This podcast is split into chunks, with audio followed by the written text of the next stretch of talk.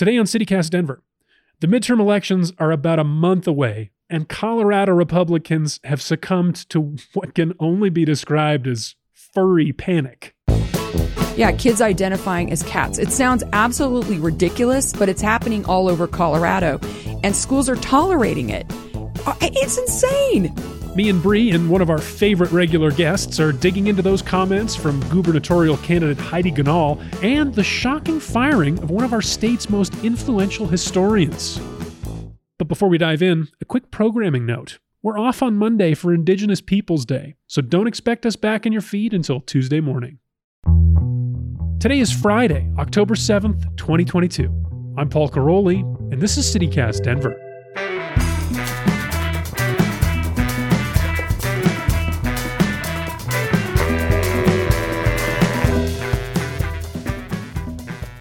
Welcome back to CityCast Denver, the show about the fourth drunkest city in America. That's according to a new report out this week from a real estate data company called Clever. I read about it in our guests publication. We'll introduce her in a second, but it's Friday. We are back in the Lindy Zimmer studio. We're talking about the news of the week. Bree, of course, is here. Hey, Bree. Hi. So, Bree, we're talking about how drunk Denver is. I'm not going to ask you about the Great American Beer Fest, but it's beer week and you're sober. Do you have any feelings about this week? I mean, No. I mean, to me, it's like any other convention, right? We Yeah. get a lot of conventions coming through this city for all different things. So, you know, I get it. It's a tourism draw. It it does a lot for our city, but the the fourth drunkest city thing is like I don't know. I think that stuff's kind of BS. yeah, probably. Like I mean, I'm a it's recovering release. alcoholic and could be a recovering alcoholic in any city. It really had nothing to do with my city. So, Yeah. meh. Also joining us today is Westword founder and editor Patty Calhoun. Welcome, Patty. Good morning, and I'm doing my best to raise our rate so that we get to at least three next year. Um, good luck. I, I don't understand. I that kind. I just those kinds of things are just so benign to me. The- like, well, the listicles, they're Yes. silly. And I will give this one credit. They did give Colorado number one for, or Denver, for craft beer. And the whole thing about the Great American Beer Festival is it's really a celebration of a homegrown industry. When Totally. you think about how many people got jobs in craft beer and how it's changed the landscape and how great it is that we have local neighborhood bars that might happen to be breweries rather than mm-hmm. some I mean, we have a TGIF college that has or- yeah. that has a brewing program. So I think you're right, Patty. I should. I don't want to characterize it as any old convention. It's not like the you know home garden and home show or whatever, but it is definitely something that grew in Denver. Right. And and there is no question you will see a bunch of drunks there. Sure. Uh, and all over town. Yeah. But But you know what? You'll see that for All Star Weekend. You'll see that for every music. Fe- I mean, that sounds like every music festival to me. Uh, It's not. It's not uncommon. and it just turned 40, which is really great and people are back in person, which is also great. Um, all right, so we've got a huge story this week that I mean I couldn't stop thinking about. Seemed like everyone else couldn't stop talking about because it's just so gosh darn bizarre. Um, comes out of the governor's race where the Democrat incumbent Jared Polis is polling way, way up on his Republican challenger Heidi Ganahl. Um, so she is trying to get some traction right now with a month out before the election. And so here's the comment that made headlines from Heidi Ganahl this past week. She was on the conservative Jimmy Sengenberger show um, couple weeks ago now, and Jimmy was asking her about education, and she criticized Polis for limiting school choice and administrative bloat, and then she said this. Parents are ticked off about being left out of the classroom when it comes to like this woke stuff that's happening. Not many people know that we have furries in Colorado schools. Have you heard about this, Jimmy? Mm-hmm. Yeah, kids identifying as cats. It sounds absolutely ridiculous, but it's happening all over Colorado, and schools are tolerating it. It's insane. What on earth are we doing? Knock it off. Schools, put your foot down. Like, stop it. Let's get back to teaching basics and not allow this woke ideology, uh, ideological stuff infiltrate our schools. And it is happening here in Colorado. It's why I moved from Boulder Valley to Douglas County because it was happening in my kids' schools four years ago. a person that openly admits they moved to Douglas County. I didn't catch that part. yeah, I like that little detail too. Um, so Bree, I mean, we we've been talking about this. Can you just can you explain what's happening here? Like, what's she Yeah. even talking about? Sure. And sh- I, I just want to give a shout out to Colorado Times reporter Heidi Beedle, who has been following and tracking this stuff and has sort of laid the groundwork for the rest of us as reporters to know what exactly is going on. But um, this is not an original thought from Heidi. A Nebraska senator created this wild lie about kids in schools identifying as uh, cats and requiring litter boxes. And then Boebert, of course, picked it up and was parroting it at some fire and brimstone evangelical event. And now Ganahl is saying the same thing. And she's basically saying that schools are being forced to allow kids to identify as cats, which has been conflated into this idea of the furry, which is an extremely niche, extremely sub sub cultural offshoot sort of of like the cosplay world. And I'm really oversimplifying it, but it's such a small group of people and it's mostly adults, I will say, and they dress up as animals and get together and hang out. Um, it's like I I don't know. I, I it's this is that we were talking about this earlier, Paul. This satanic panic feel of this weird hysteria that's just made out of nothing. It's a nothing burger to me. But um, I, I like she's Ganahl is saying this is part of this woke ideology, this like push to ruin our schools with Yeah. their, you know, all, the critical race theory, all the things that they've made up that are not true. Um, but I think it's really important to note the furry situation or the furry community, I'm sorry, overlaps very heavily with the LGBTQ plus community. And I think that's kind of at the the root of what is really being talked about here. So you think there's some some gay panic going in here with the furry panic? 100%. panic? 100%. or certainly transgender panic. The whole who do you use a bathroom with a cat or a boy or a girl or, or what? Yeah. Ugh. Patty, what do you make of this whole situation? That Heidi Ganahl needs to check her facts a little more closely, and that's the bigger issue. It's funny, mm-hmm. but everything she's saying has been so disproved. I mean, she talks about Douglas County. She moved down there. Her office sent us a list of the places there had been complaints. And that list said that in Castle in Castle Rock, the high school had to ban dog collars. Well, Douglas County just sent us on. No, that's not true. Boulder Valley, that she left, said none of this is true. So she, first of all, she knows nothing about Japanese culture because the cat ears, which some kids are wearing, out on the streets. I- One of my editors has a pair here right now. That has nothing to do with furries. It's Japanese anime, it's Japanese Hello Kitty culture. It's a very different culture. The other thing is, I don't know about you, Bree. My when I was a kid, girls loved to pretend they were horses. I don't know why. Like when Horse they were, girls. Yeah, when they were like six. I didn't see any of them. Well, I guess they wouldn't ask for litter boxes, but still, this is just so conflated, silly. For a woman who made her fortune running doggy daycares, you'd think she would understand animals and people who love animals and people who pretend to be animals and people pretend to be pretend animals a little better. Yeah.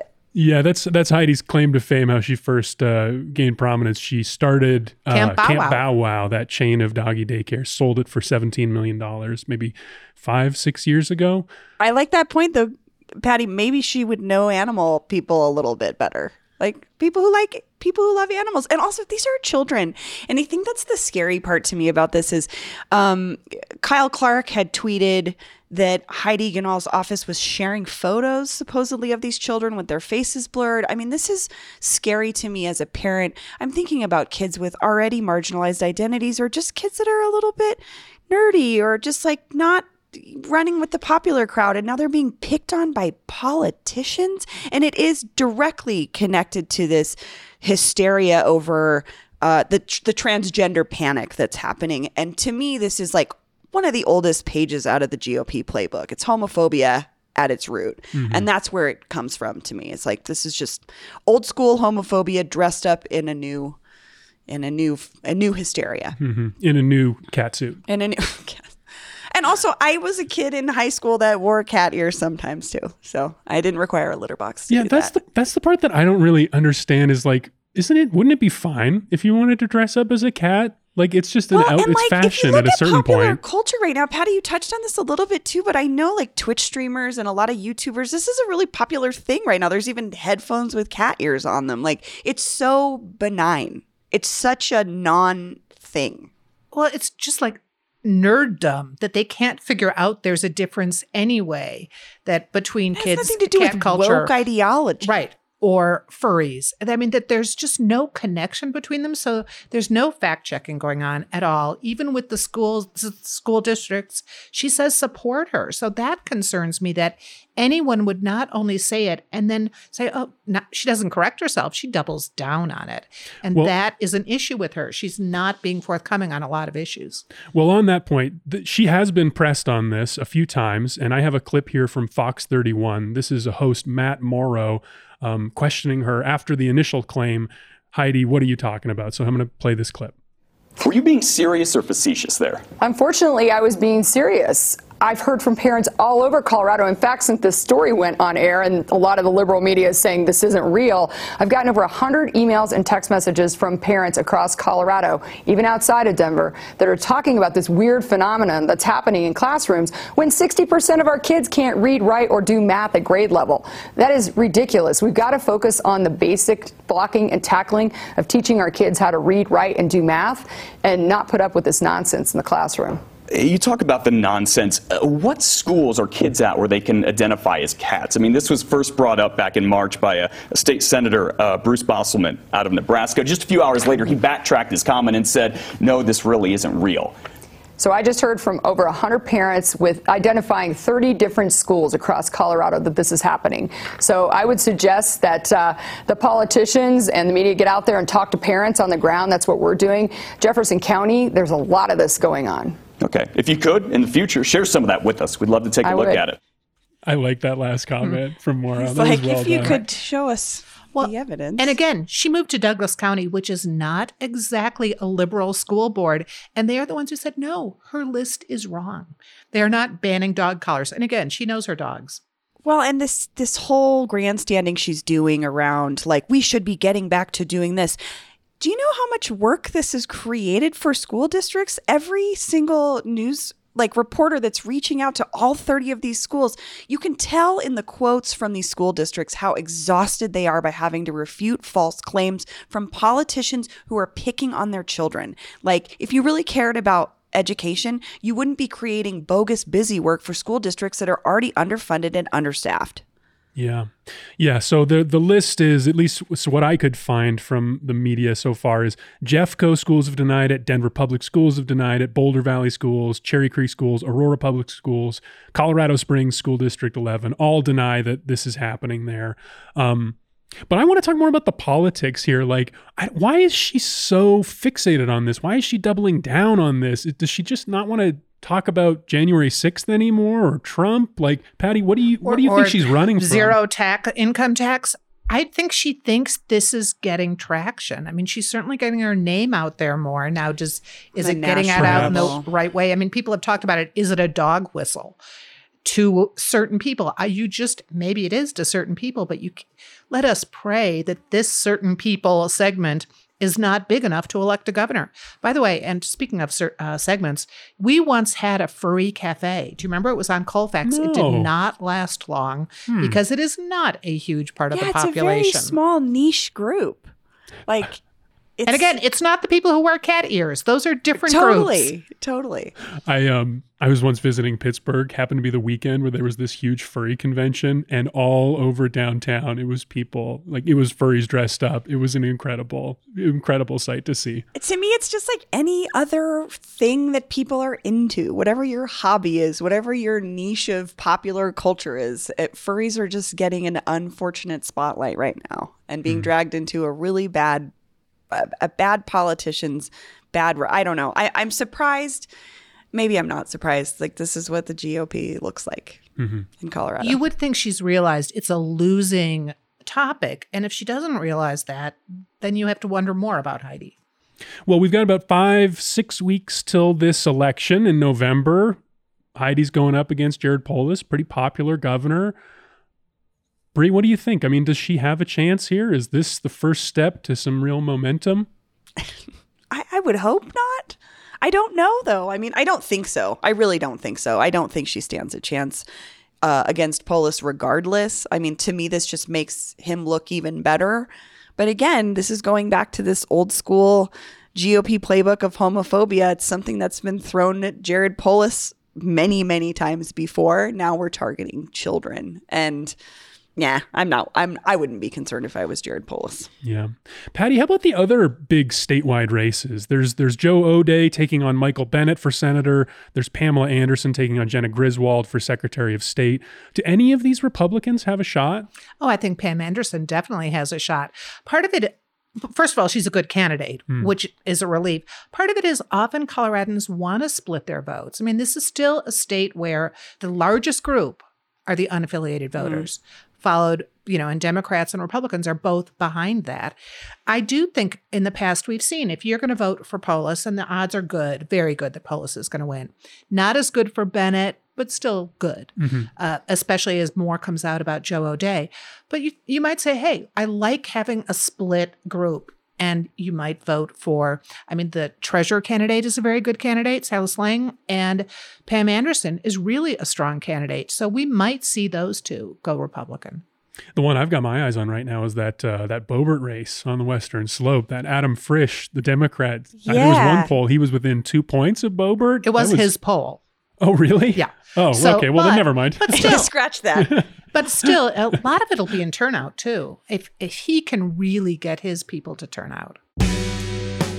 Well, all right. I think we'll leave it there, and we'll come back uh, with another segment after a short break.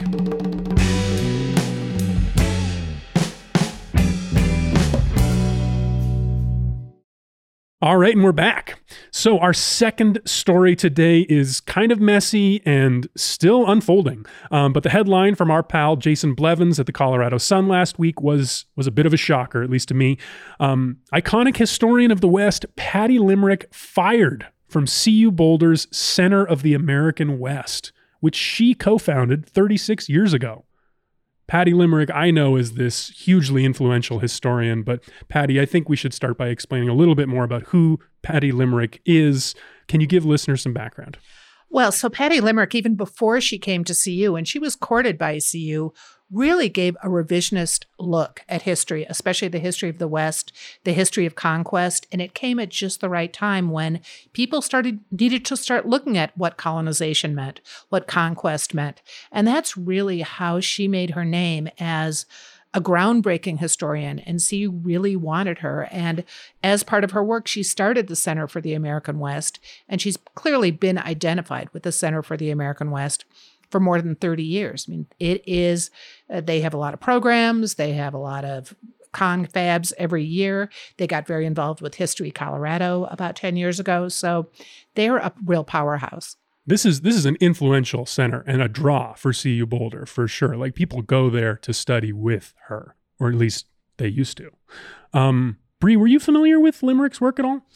I knew her most as sort of a talking head in the Colorado Experience series. Oh, really? Yeah, that's how I got to know her. I actually didn't know her writing or, or work before that, but um, I love that series. I think it's it's a Rocky Mountain PBS series on Colorado, on all these different uh, aspects of Colorado history and stories. And I don't know, I always enjoyed her in those pieces, but that's that's about as deep as I went with Patty Limerick. Yeah. Well, for me, I mean, I, Patty Limerick is just hugely important to me. Such a, an idol, a role model. I mean, I, I love her work. I think, I think I moved here. I moved here like six, seven years ago now. Um, like a lot of other young people, well, young white men especially, moving to the West with big ideas of what the West meant, you know, the capital W West. And then I read her book, The Legacy of Conquest, which Patty, you alluded to, which she wrote in 1987. And it just totally changed my mind.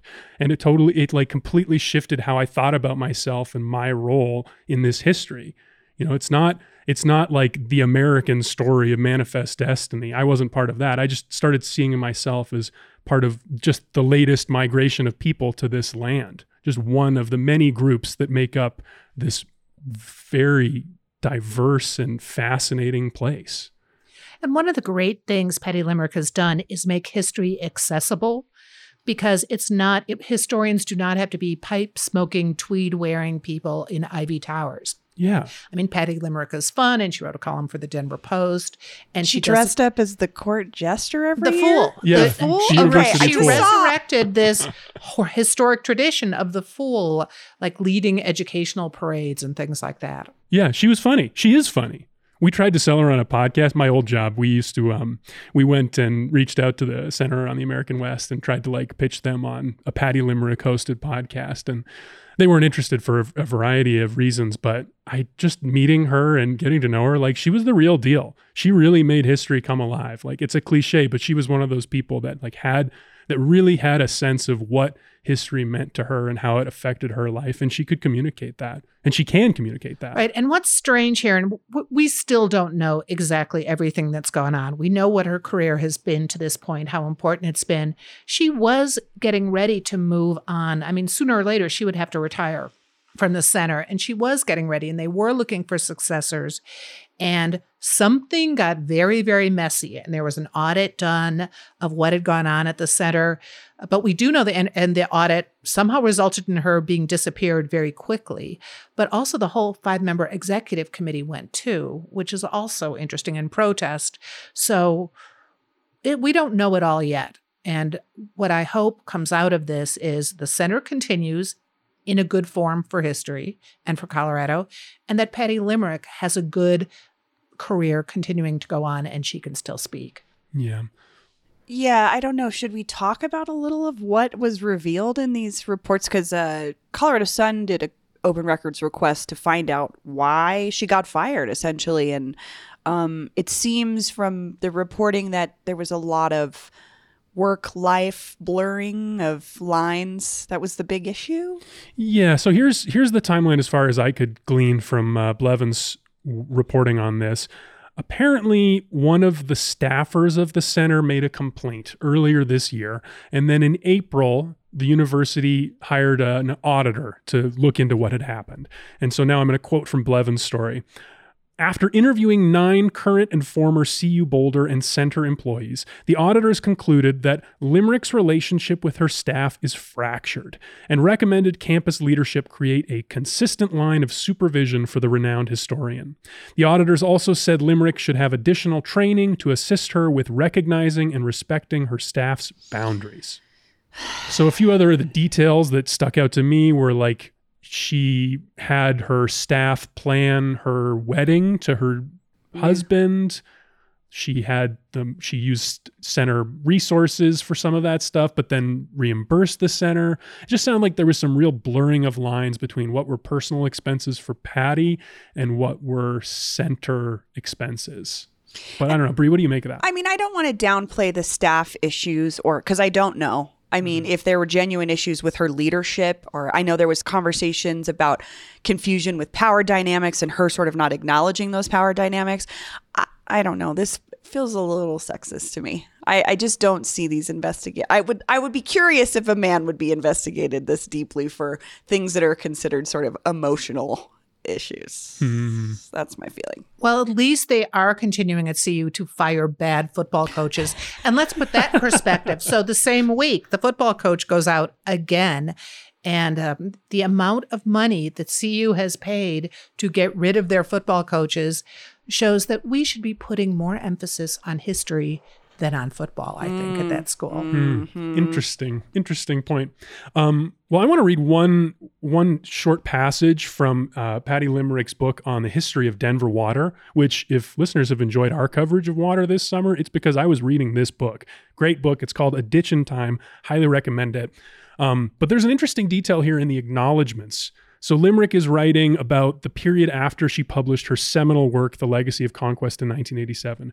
Uh, she says, Was I freaked out by the success of Legacy and thereby unwilling to run the risk of writing and publishing another book? While the pleasant burden of that book's success might have played a part in my choices, a greater factor was the founding of the Center of the American West at the University of Colorado with law professor Charles Wilkinson. The robust health of this organization unleashed a wild round of activities perfectly suited for a person grateful to have been born and raised before the diagnosis of attention deficit disorder came into play. So this is something I haven't seen in the other reporting, but this is her writing about her own diagnosis of attention deficit disorder. Yeah. I don't know, maybe a challenging person to work with for that reason. I just, I, I mean, maybe I'm just, uh, there's just been so many scandals in the world over people doing terrible things to their staff that this seems like so minimal. Yeah. I, but Paul, this is a this is a person you really look up to. Does this kind of thing change your view of Patty or her work at least? Not really. To me, it strikes me as a situation where like it's there was a bit of a it's it's a one woman show at this center, you know, Sure. and it's it's hard to distinguish between one person and her relationships and what the center did because this board was obviously very loyal to her. They resigned after her firing. You know, all of the funding came from people who, you know, she courted, I'm sure. It's a lot of work. So I, a I lot don't of know. work. I don't know. I mean, a good Can you blame her? historian and a good booster for history just might not be a good manager of a center, too. Yeah, I was gonna say- what you'd like to know is that CU, and again, I'm going to bring in the football coach too. Why does CU have so much trouble kind of dealing with these in a more professional, personal way that doesn't have them explode? Yeah, like maybe just doing some workplace training, some managerial training. You're right. Managing people and Who looks at the studying history is I mean, you should be able to look at your expenditures every month and say, oh, maybe we need to tighten those up. maybe I need a personal assistant that's not hired by the school to handle the things that I need to handle in my life that I have trouble with. That seems fair. I don't know. I think I think it's a little bit something out of nothing. Well, let's end the show today with a short segment. Um, as usual, there is a ton of fun stuff happening in Denver this weekend. So I'm going to list a few events that I picked out, and then together, Patty, if you're game for it, we will give the official CityCast Denver maybe for your weekend. As in, you might see us there. you always have something hockey related on this list. hey, this, that's exciting. Let's start there. Okay, so that's that's my first one. That's maybe my favorite. The reigning national champion University of Denver Pioneers ice hockey team starts their season Friday night at home against Notre Dame. What do we think, Patty? Is that interesting to you? I think it's great that they won. I will not be there. Okay, fair. Fair. All right, next option. Warner Brothers presents Bugs Bunny at the Symphony. Saturday evening, Colorado Symphony is playing along to a selection of classic cartoons. Bugs Bunny's fun, right? Another one I won't be at, but was like, very nice. Popularized, just like history needs to be popularized, classical music does too. sure, fair. All right. And then finally, um, this one comes with a shout out to our colleague at Denverite, the photojournalist Kevin Beatty. Uh, this weekend, a new exhibition of his photographs is running at the Leon Gallery. They're calling it Denverite Presents Denverites. Kevin Beatty's photos on display. That's pretty cool. I mean, he's a I've said this before. He's a treasure in Colorado. His his documentation of our neighborhoods has been unmatched. Like I think if this was 20 years ago, he would be our front page photo. You know what I mean? It's like mm-hmm. it's there is a little bit of sadness in me that we only get to see his work digitally. So the fact that you can go see his work in person, it's going to be incredible. Also, I think he's doing portraits this weekend as well. So if you want your own Kevin Beatty portrait, I think he's doing them on Sunday. on Sunday. Okay, so it's a weekend long thing. I would love to go do that. I Yeah, would love to, to beat. be to be honored to have a photo by Kevin Beatty. What do you think, Patty? Is that our is that our re- Do I have recommendation to for pick your from your weekend? four? yeah. Yeah. Oh, I love Kevin Beatty, and I'm bitter because Denverite stole him from us when he was doing video work and photography. A real talent. So that is a great show. But do not forget, it's not the only show in town. It's First Friday, and all the art galleries, especially 40 West and the start of Day of the Dead events. Oh, it's a the big, big. Friday night. Yeah. All right. Well, first Friday, see some art this weekend. I think that's the that's the CityCast Denver pick for your weekend. Yeah. See some art. Maybe. But I would say go to Leon Gallery Sunday and get your picture taken by Kevin. All right. Well, Bree, Patty, thanks so much for joining me. Thanks. My pleasure. And that's all for the week here on CityCast Denver. Our producers this week were me, Paul Karolyi, Lizzie Goldsmith, and Aaron O'Toole. Peyton Garcia writes our morning newsletter. Bree Davies is our host. Our music is by Los Mocochetes with additional mixing by Tyler Lindgren. If you haven't already, subscribe wherever you get your podcasts. Follow us on Twitter at CityCastDenver and tell Heidi Ganahl about us next time you see her. You can sign up for our daily newsletter and learn more about us at denver.citycast.fm. And hey, don't forget, we're off on Monday, so we'll be back in your feeds Tuesday morning with a new episode. Happy Indigenous Peoples Day, everyone.